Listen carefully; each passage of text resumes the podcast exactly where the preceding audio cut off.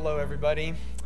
Uh, if you're visiting and you don't know who I am, my name is Joel, and I'm the lead pastor here at the Gospel Tab. So thank you for joining us. Uh, today, we're going to be in the book of Revelation. Um, last week, we were in Genesis. This week, we're going to be in Revelation chapter 7. So you can turn there in your Bibles. It will be on the screen as well. You can get there on your device, whatever's best for you. Um, this is our second installment in a series on reconciliation. This is one of our values as a Gospel Tab family. And not just as a Gospel Tab family, but also as a family on mission that expresses itself week to week in a network of businesses, nonprofit organizations, um, missional communities that meet in houses, and now some church plants. Um, and so that network is extending into the city of Pittsburgh. And I just want to acknowledge um, that, uh, you know, we throw these words around, um, you know, about the church and the greenhouse lab and the network. And one thing that is definitely an indication of a true movement is that these things are hard to categorize um, because this stuff is multiplying and changing. Um, I'm not going to say too much about it, but one thing I, I want you to know is in recent months, and really we did not even know this until recent months, um, but in recent months, we have just made really fast friends uh, with movements similar to ours in different cities. Um, so we now have friends in Indianapolis and Kansas City. Uh, we've had some friends in Tampa for a while, Nashville now. Um, folks who are experiencing a very similar move of God but it shares some characteristics. It's decentralized. In many ways, it's nameless and faceless. Um, the, you know, there aren't like celebrity pastors. Um, in the midst of it, there's a lot of shared leadership. Prayer and fasting is a priority. And often the churches that are present in these movements are really modest sized churches, um, but are doing ministry in these multiplying ways. Um, and it feels to us, I was kind of marveling with some of our leaders, it feels to us like just in the last four to five years um, that God has been birthing some kind of renewal in North America. And uh, somehow we found ourselves part of it. Um, and I really can't attribute that to anything except for Jesus' grace, because it is not as if, trust me, it is not as if four or five years ago uh, we set out to be part of this. Um, we're kind of just discovering that this is happening. But I'm really grateful for our friends in other cities um, because we're learning a lot from them. And uh, I think God is going to do some things in those relationships. And what's interesting is there's similarities, but there's also significant differences too. Um, one thing that marks kind of all these movements is that uh, there's an emphasis on listening to the voice of Jesus. And so it looks different uh, from community to community and from city to city.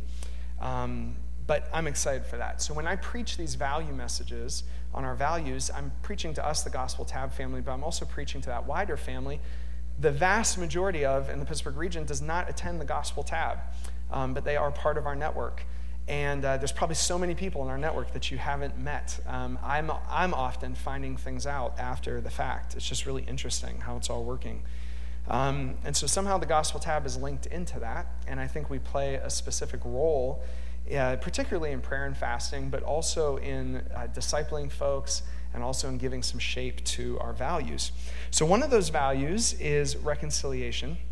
You can see it painted on the wall out here. And I was saying last week, this is one of our values first and foremost because we believe it's a biblical value.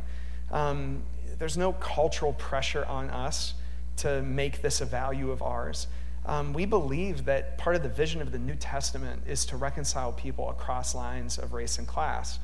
And so this is why we talk about it, because we believe that this is what the kingdom of God is doing. But it's also a contextual issue because it's a global issue. Anywhere you go, uh, you will find groups of people that try to establish dominance and power over other groups of people. Anywhere you go on the planet, you're going to find that. It's certainly an issue in American history. I don't have to tell you um, that this is kind of baked into our history. Different classes and castes of people were created by law at the earliest founding of our nation, even in the drafting of the Constitution. Um, and it's also a local issue uh, because we live in a place that is divided um, along lines of race and class. You will not find very many places in Beaver County uh, where people who look different than each other are worshiping together. Um, it is very, very rare. And so we see this as a particular demonic stronghold um, on our area, and we want to see breakthrough. Amen? Like we want to see Jesus birth reconciliation. And so we're asking him to do that. Last week, I did not read our value statement. Um, when we put these value statements together years, a couple years ago, uh, we were just trying to really articulate what we understood the church to be. And this is our statement on reconciliation. So I'm just going to read it for you, and it will be on the screen behind me. Jesus is both an exclusive and universal Savior. He is the only way to the Father, but also the Savior of every ethnic group. Cultures often exhibit evidence of the goodness of God. The kingdom also challenges the idolatries of every culture. We prefer indigenous leadership and expressions of the gospel in every culture, and we seek the intentional reconciliation of people across lines of ethnicity and socioeconomic class because we are incomplete without one another. This includes seeking reconciliation and justice where power has been historically used in dominance against another group of people. So, this is going to be our second sermon on this. Next week, Kiara and I are going to preach together on the third installment. And then the week following, Jake, who is leading worship today, is going to preach with me for the fourth. Um, so, I'm really grateful to, to be in front of you today with this. So, last week, when we started this series, we looked at the book of Genesis, the beginning of the scriptures, to understand what it is that God made human beings to be. And we talked about what it meant to be created in his image and the dignity and value that comes with being created in the image of God. This week, we're looking to the very end of Scripture, the book of Revelation, to understand the future, not just of individuals, but of groups of people that have been made in his image. So we aren't just individuals, we're part of groups. And the picture we're going to look at in Revelation is what these groups mean in the future these groups of people who are made in his image. And it's in understanding God's intentions at the beginning of Scripture and at the end of Scripture that we can locate in the present what it is that God is calling us to participate in when it comes to mission and when it comes to reconciliation. So, to understand the end of the story, we're going to read part of the Apostle John's vision that he had when he was in exile on the island of Patmos. One day, uh, he was worshiping while he was in exile, essentially a prisoner, and he was caught up in the Spirit um, on a Sunday, and he had a vision of things to come. He recorded that vision down, and it's part of that vision that we're going to read today, particularly part of the vision where John is able to see the, into heaven. So I'm going to ask you to stand to your feet. Um, we're going to read Revelation chapter 7, um, verses 9 through 17. I'll just read it today, and you can just uh, follow along in your mind and in your heart. It says this After this, I looked, and there before me was a great multitude that no one could count from every nation, tribe, people, and language standing before the throne and before the Lamb. They were wearing white robes and were holding palm branches in their hands. And they cried out in a loud voice Salvation belongs to our God, who sits on the throne, and to the Lamb. All the angels were standing around the throne and around the elders and the four living creatures. They fell down on their faces before the throne and worshiped God, saying, Amen praise and glory and wisdom and thanks and honor and power and strength be to our God forever and ever. Amen. Then one of the elders asked me, These in white robes, who are they, and where did they come from?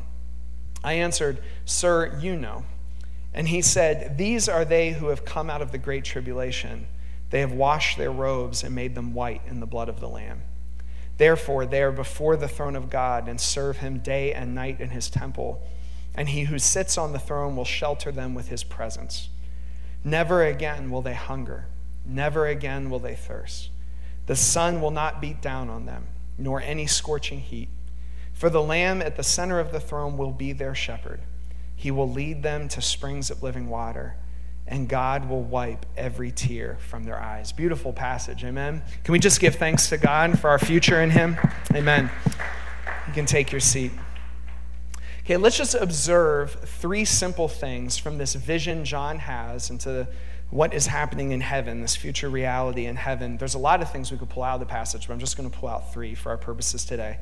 First of all, it's this that Jesus is the exclusive and universal Savior. Um, he's universal because he is the Savior of every group of people um, that is on the earth today and every group of people that has ever existed. He is the Savior of them all. He's a universal Savior. And yet, probably the most controversial thing we believe as followers of Jesus is that Jesus is an exclusive Savior. That in the future, everything centers on this one person, on this one man. That all, where all of the all of history is headed, where all of the present is headed, is to the worship of this one person and to his lordship, the Lord Jesus Christ. Um, but gathered around him is all of this diversity every nation, tribe, people, and language. Um, this means two things. We'll say more about in just a second. It means that Jesus is calling to himself every ethnic group, that he's calling to himself every kind of person. Um, but it also means that Jesus is also challenging the idolatries of every culture of people. That his lordship, his kingship, is a challenge to false kings, to false lordships that are present in every culture. And we'll say more about that in a second. Here's a second observation I want to make that humanity's diversity in heaven is preserved, not erased. Um, that when we get to that place, I don't know what you imagine heaven to be like, but the, the crowds of people that will gather around the throne of Jesus uh, will represent all of humanity's diversity. Somehow, when John looks at this crowd that's worshiping Jesus, um, he sees markers of their cultural identity that they had on earth. Um, he sees their physical appearance, the color of their skin, their language, their cultural customs. Somehow, all of this actually passes into glory. It's not erased by it. And this means that Jesus is redeeming what is good about their cultural identity, and he is bringing that actually into the eternal state of heaven. It's taken into the future kingdom. Um, this means that right now, one of the things that we can do to really prepare for that place in the future is to celebrate what's good in different cultures, right? To try to understand it, um, to enter into other people's stories, because that's what heaven is going to be like. Now, elsewhere in the New Testament, there's a particular Greek word that's used to describe these groups of people. It's the Greek word ethnos. Um, sometimes it's translated nations. That's a little bit confusing in the English because when we think of nations, we think of political identities. We think of lines on a map, typically pretty big lines on a map, you know, big spaces of ground, and we think that's a nation. But when the Bible is talking about ethnos, it's often talking about a, per, a very particular grouping of people um, that share certain customs or share certain language. So even within one nation, there can be many, many different ethnos, different groups of people. And the scripture's testimony is that all of these groups are going to experience the salvation of Jesus, that Jesus is working among these different, even sometimes small groupings of people that represent different cultures. All right? Here's my third observation I want to make for you from Revelation 7 that there is this reference to suffering that before the throne are not just is not just like all this diversity and all of these groups of people but there are also standing there those who have suffered for christ right? There's this reference to the tribulation. Now uh, you can totally disagree with me on this or maybe you've never thought about it before. Um, in my opinion, uh, in the West or in American theology, there was kind of a theological, I, I would call it an innovation, uh, that put the tribulation as a specific time, a very specific time of suffering that's at the very end of history before Jesus comes back. Uh, it's not wrong to believe that, but I just don't think that's honest with the way that the church has suffered over the last 2,000 years. Um, I would say this whole age of history that we're living in is the tribulation. Um, it's just that American Christianity has kind of been out of touch with that because we haven't suffered as much as our brothers and sisters. But I think about the places in the world I've been. I was in this, you know, in Sri Lanka one time with Steve, and we were listening to the stories of pastors whose churches were burnt. We were praying for this young man who had been beat up by nationalists right before he came to the conference that we were leading. I think if you ask those folks, are you part of the tribulation or are you waiting for it to come? I think they would say it's here. right? that, that they're experiencing it. Um, and so I think these references in the book of Revelation, um, I'm not saying suffering isn't going to get worse before Jesus comes. Um, it very well might, but I'm just saying that uh, Christians have been suffering this whole time, since the earliest days after Jesus went back to heaven. But what we see here is that these people are worshiping um, Jesus. There's this inescapable theme um, of suffering in the book of Revelation and how God relieves the suffering of these people, rewards the suffering of these people. And these are folks who have resisted the devil, resisted empire to the end for the sake of Jesus. So these three things Jesus is an exclusive universal Savior, that humanity's diversity is preserved, and then there's this theme of suffering that I want you to pay attention to. Now, last week when we were talking about the image of God, I made a statement that I want to flesh out for you today.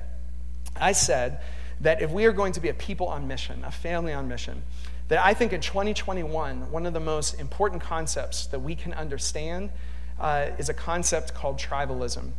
So I want to flesh this out for you as succinctly and clearly as I can. It's okay if you have questions after this. And then we're going to go back to Revelation 7 and try to understand what Revelation 7 means for what I'm talking about when I talk about tribalism. But I think uh, it's going to resonate you. So when I use this word, tribalism, I'm talking about the current global era that we live in that's defined by three things. I'm going to break this down for you the proliferation of tribes, of people, the organizing of one's life around tribal identity, and then the polarization between tribes. You may have no idea what I'm talking about, but I bet as I start talking about it, it's going to resonate with you because you're seeing this in the news. So, first of all, the proliferation of tribes.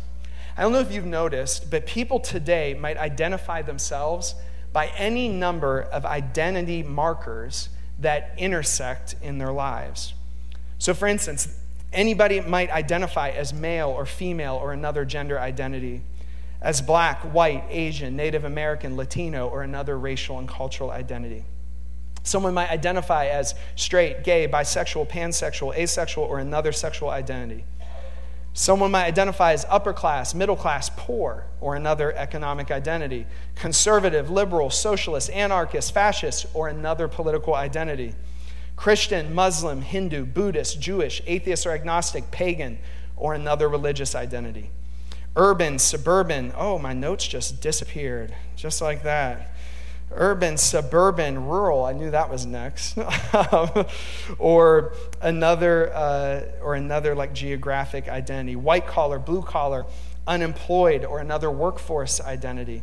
And, and then it can get even more specific. We can talk about skaters and gamers, musicians, visual artists, coin collectors, any number of identities that are formed around sports or that are formed around music. Just think about that alone how whole cultures form around a certain style of music or a certain sport, identity that's embedded in pop culture or that's connected to tattoos and piercings or veterans or hunting or any other number of hobbies. The list goes on and on. Does this sound familiar to you? Do you see these identity markers showing up in our cultural conversations? There are so very many markers today that people might use to identify themselves culturally. And it's often a mix of these different things. So when we talk about that Greek word ethnos in the scriptures, these cultural groups, um, we're often talking about how groups form around the intersection of the various aspects of people's lives. So, for instance, a person might consider themselves a white male, conservative, Christian, white collar worker. But another might consider themselves to be a transgender, Native American, middle class liberal or a female black lesbian agnostic gamer, or a non binary pansexual socialist Buddhist skater, or a straight black male pagan conservative violinist, and the list really could go on and on. You see what I'm saying? So, the advent of the internet in the mid 90s, and then the advent of social media in the mid 2000s, and, th- and then the advent of smart devices, which I'm preaching off of today in the mid 2010s. And by the way, just me point out this is one of the reasons we are in the midst of these cultural shifts. I think we forget that not everyone had smart devices. The first year that most people had smart devices was 2012. So we're only 10 years into this. We're figuring out what has happened to us, right?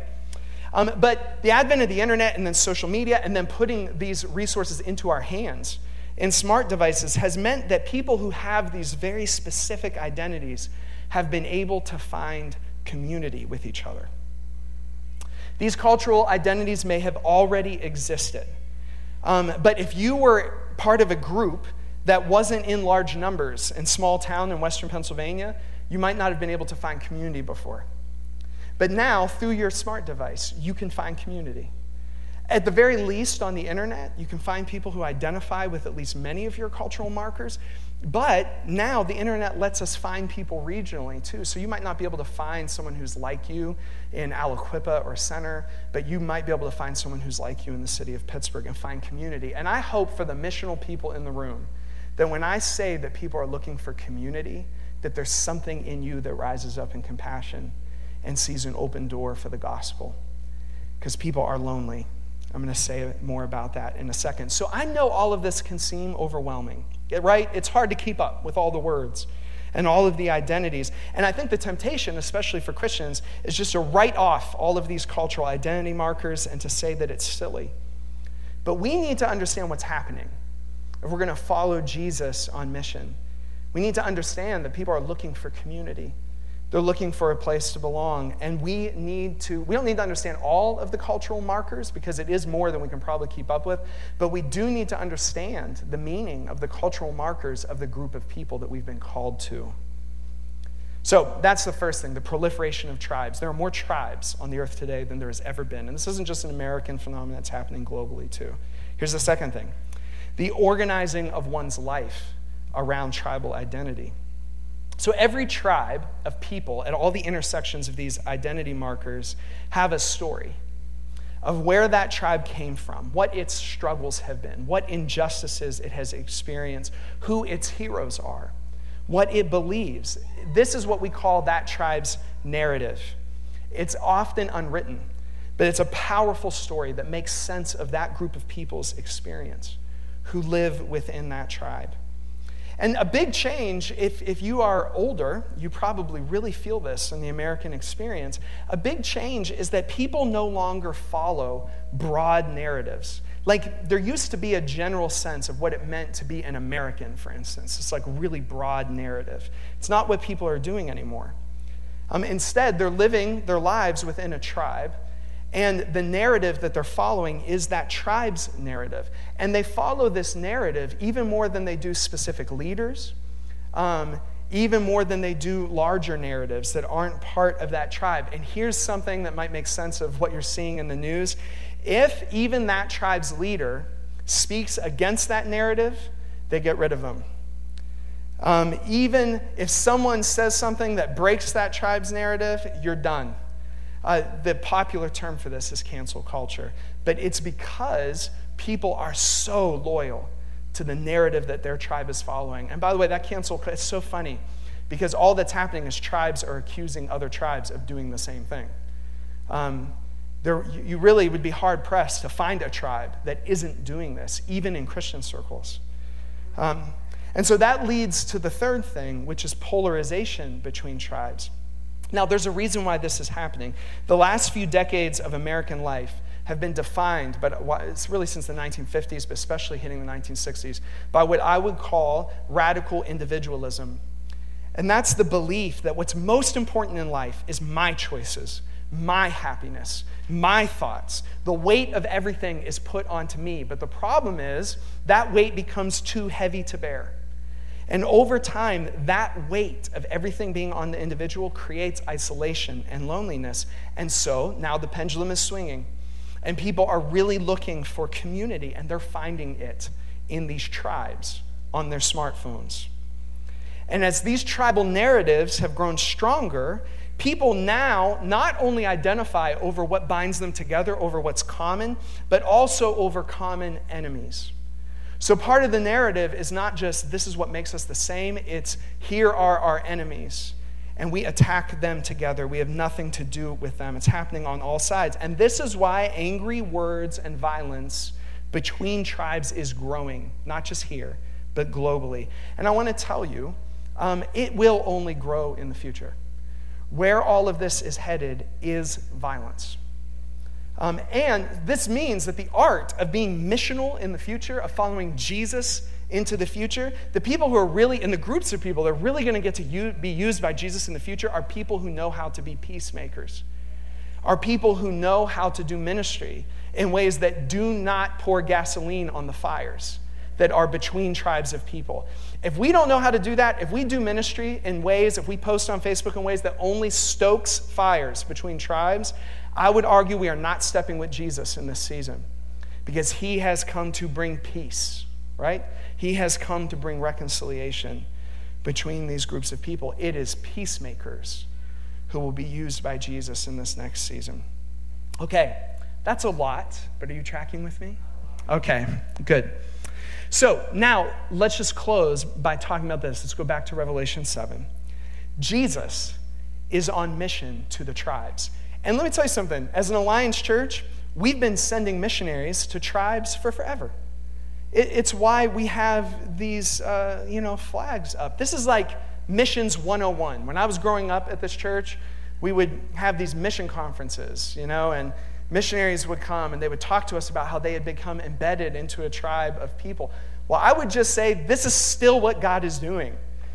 God is sending his people uh, to tribes to love them, to care for them, to understand them, and to join Jesus in what he's doing. So when I read Revelation chapter 7, there's a question that rises up in my mind. I look at where we're at now with all of this division and all of this stuff happening between tribes. And then I look in the future, Revelation 7, where somehow all of these tribes are around the throne. And somehow they are reconciled. And somehow Jesus has exerted his lordship over them. And it raises the question in me how do we get from here to there? What's going to happen between now and then? Because that's part of the question of our life stories, right? Of answering what our purpose is, of answering how Jesus is going to use us. I look at our current situation, I look at that, and I want to locate where I'm where I am in that. And so I think to get from here to there, it means that a few things happened between now and Revelation 7. First of all, it means that Jesus was at work among these tribes of people.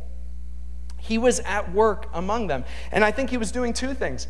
He was extending his love and calling people to himself, but he was also challenging the idolatries that were present in that tribe of people.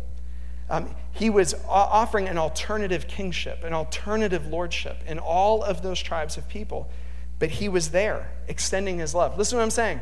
There is not a tribe present that Jesus is not there doing something among them.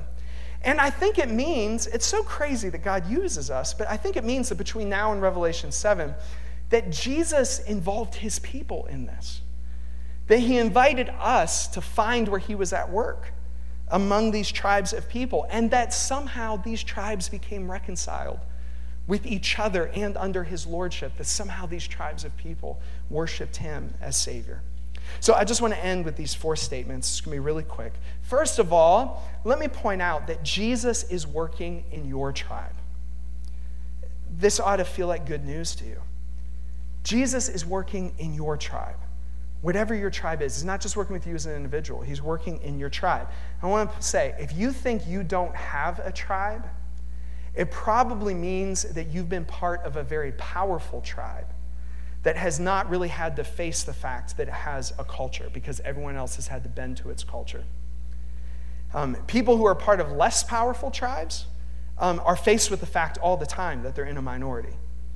Um, and so they have to think about culture. They have to think about how people are the same and different. If you've never really had to face that, it just probably indicates that you've been part of a really powerful tribe of people historically. And I would say, if you aren't sure how, if you're unable to name the idolatries of your tribe, I would say you're probably participating in its idolatry. Let's just think about this politically for a second. We definitely have people at the Gospel tab who would say their politics more aligned conservative or more aligned liberal. Um, I would say, whatever camp you find yourselves in, if you aren't able to articulate right now, like if I asked you, if you're not able to articulate right now what the idolatries are of your political affiliation, you are probably participating in it. Um, because the kingdom challenges all of these affiliations. The kingdom of God challenges all of this. Um, Jesus is contending that he is king in all of these tribes. And if you think your tribe in no way needs idolatries challenged, you probably think that Jesus is somehow supporting the idolatry of your tribe, and he isn't. Um, he is dislodging it. So if you can't answer that question right now, then there's some things to ask Jesus about. I can tell you a huge part of my discipleship was recognizing the idolatries that were in my tribe. So let's just look at some of the identity markers that I probably had growing up white, male, suburban, evangelical, because even the religious markers are filled with idolatries too. And a big part of my discipleship was Jesus challenging those things in me. It wasn't just personal sin, it was the sin of my tribe, of recognizing where I was wrong for participating in these idolatries. But then the redemptive story is because my ethnic identity is going to make it into heaven. Do you hear what I'm saying? Because my ethnic identity is going to make it into heaven, it also means that Jesus is interested in writing a redemptive story about what it means for me to be male and white and to have an evangelical background in the suburbs. Jesus is writing a redemptive story about that. And if you are part of a tribe, we're going to talk, Kiara and I are going to be talking about this more next week. But if you are part of a tribe that has historically experienced suffering at the hands of other tribes, then I want you to know that one of the most beautiful things that Jesus is going to do in your story is empower your ethnic identity for his service here on earth and take it into heaven to be celebrated. Um, maybe it never got fully uh, celebrated, maybe it never got fully affirmed here on earth, um, but Jesus is going to make that right in the future. Um, so, what this means is that Jesus is not just working in my tribe, he's also working in the other tribe. Remember, we learned this language last week, this concept of the other, the person that we least culturally identify with. That person who is the other, whoever kind of makes your skin crawl and it's uncomfortable to be around them, that person doesn't exist in isolation, they exist in a tribe. And we see their idols so much better than we see our own idols, right? But Jesus is there working too. He's challenging, He's extending his love. He is challenging their idols, but he's also cultivating good things in those places. He is there inviting us to join him in those places. And because he's there working, it means that Jesus today is deploying people, he's deploying us to tribes of people. Jesus has always been inviting his people to join him out there in the tribes. Like I said, this is Missions 101. So he invites us to join him where he's working and it might be outside of our own tribe, to learn the language and the culture there, to make friendships of mutuality in those places, to become weak among the people there so that we can make space for Him to work His miracles in those places. And this means that an increasingly polarized, increasingly angry tribal culture, big probably can't be our mission strategy. Um, we have been sent to where the people are at. In American culture today, big is getting harder and harder. Um, as a matter of fact, the places that are the biggest, Facebook for instance, are the places that are also the angriest. Because the bigger things get, it's harder uh, to not have people just attacking each other. you know what I mean? Um, and so this means that small is the strategy moving forward. Um, I, I know leaders today who lead big churches in the United States that are wrestling with this question, um, recognizing how bigness is falling out of step with what's happening in our culture and asking how they can be small. Because people in those tribes, they're looking for community. They're not looking for a bland cultural experience that keeps everyone happy in a big room. Um, they're looking for community, they're looking to connect with people in particular ways. And this means that if Jesus is calling us to this, let's just think about this for a second. It means that we have to consider the meaning of the suffering in Revelation 7. I, I just want to push back on something. In a lot of reconciliation conversations that happen in our culture, the word safe is used a lot. And listen, we do want people to feel safe, particularly in our gatherings.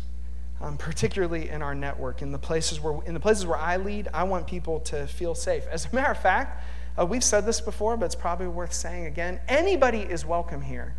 But if you're here to hurt or abuse someone else, quite frankly, you're not welcome here. Like, I'll meet you somewhere else, and I'll only meet you somewhere else if my meeting you doesn't somehow give you credibility to keep hurting people. But I'll meet you somewhere else, but not here. Like, we do have to keep this safe. This is not a place to abuse or hurt other people. And I believe that with all my heart. And yet, on mission, Jesus does call us to tribes of people that are not safe. You shouldn't go there because of me. You shouldn't have a lack of safety foisted upon you. Uh, you shouldn't go there because your church told you to or your pastor told you to. But if Jesus calls you to an unsafe tribe, we do follow him in suffering into those places. I can't lie and tell you that part of the goal or part of the experience of seeing reconciliation happen among tribes is sometimes going to involve harm to us, especially as these tribes get more violent against each other. Part of being a peacemaker means that some of us will be called to put ourselves in harm's way to see the kingdom of God come. If God is bringing revival, I feel like I'm prophesying now, but if God is bringing revival to the North American church, and I believe that's what's happening, I want to tell you it will not be without suffering. There is no way. There is not a place on the earth where suffering is not part of the story of revival. And it's because God's people put themselves in the places where the enemy is raging to divide people. So there may be a cost, but you will pay it for him. You won't for me. But Jesus is so wonderful, you shouldn't pay it for me, but Jesus is so wonderful, you'll do anything for him. You'll lay your life down for him.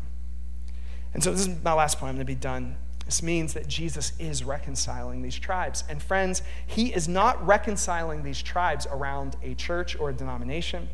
He is not reconciling these tribes around the political ideology. See, we fight the wrong battles. Do you understand why the culture wars are so misguided?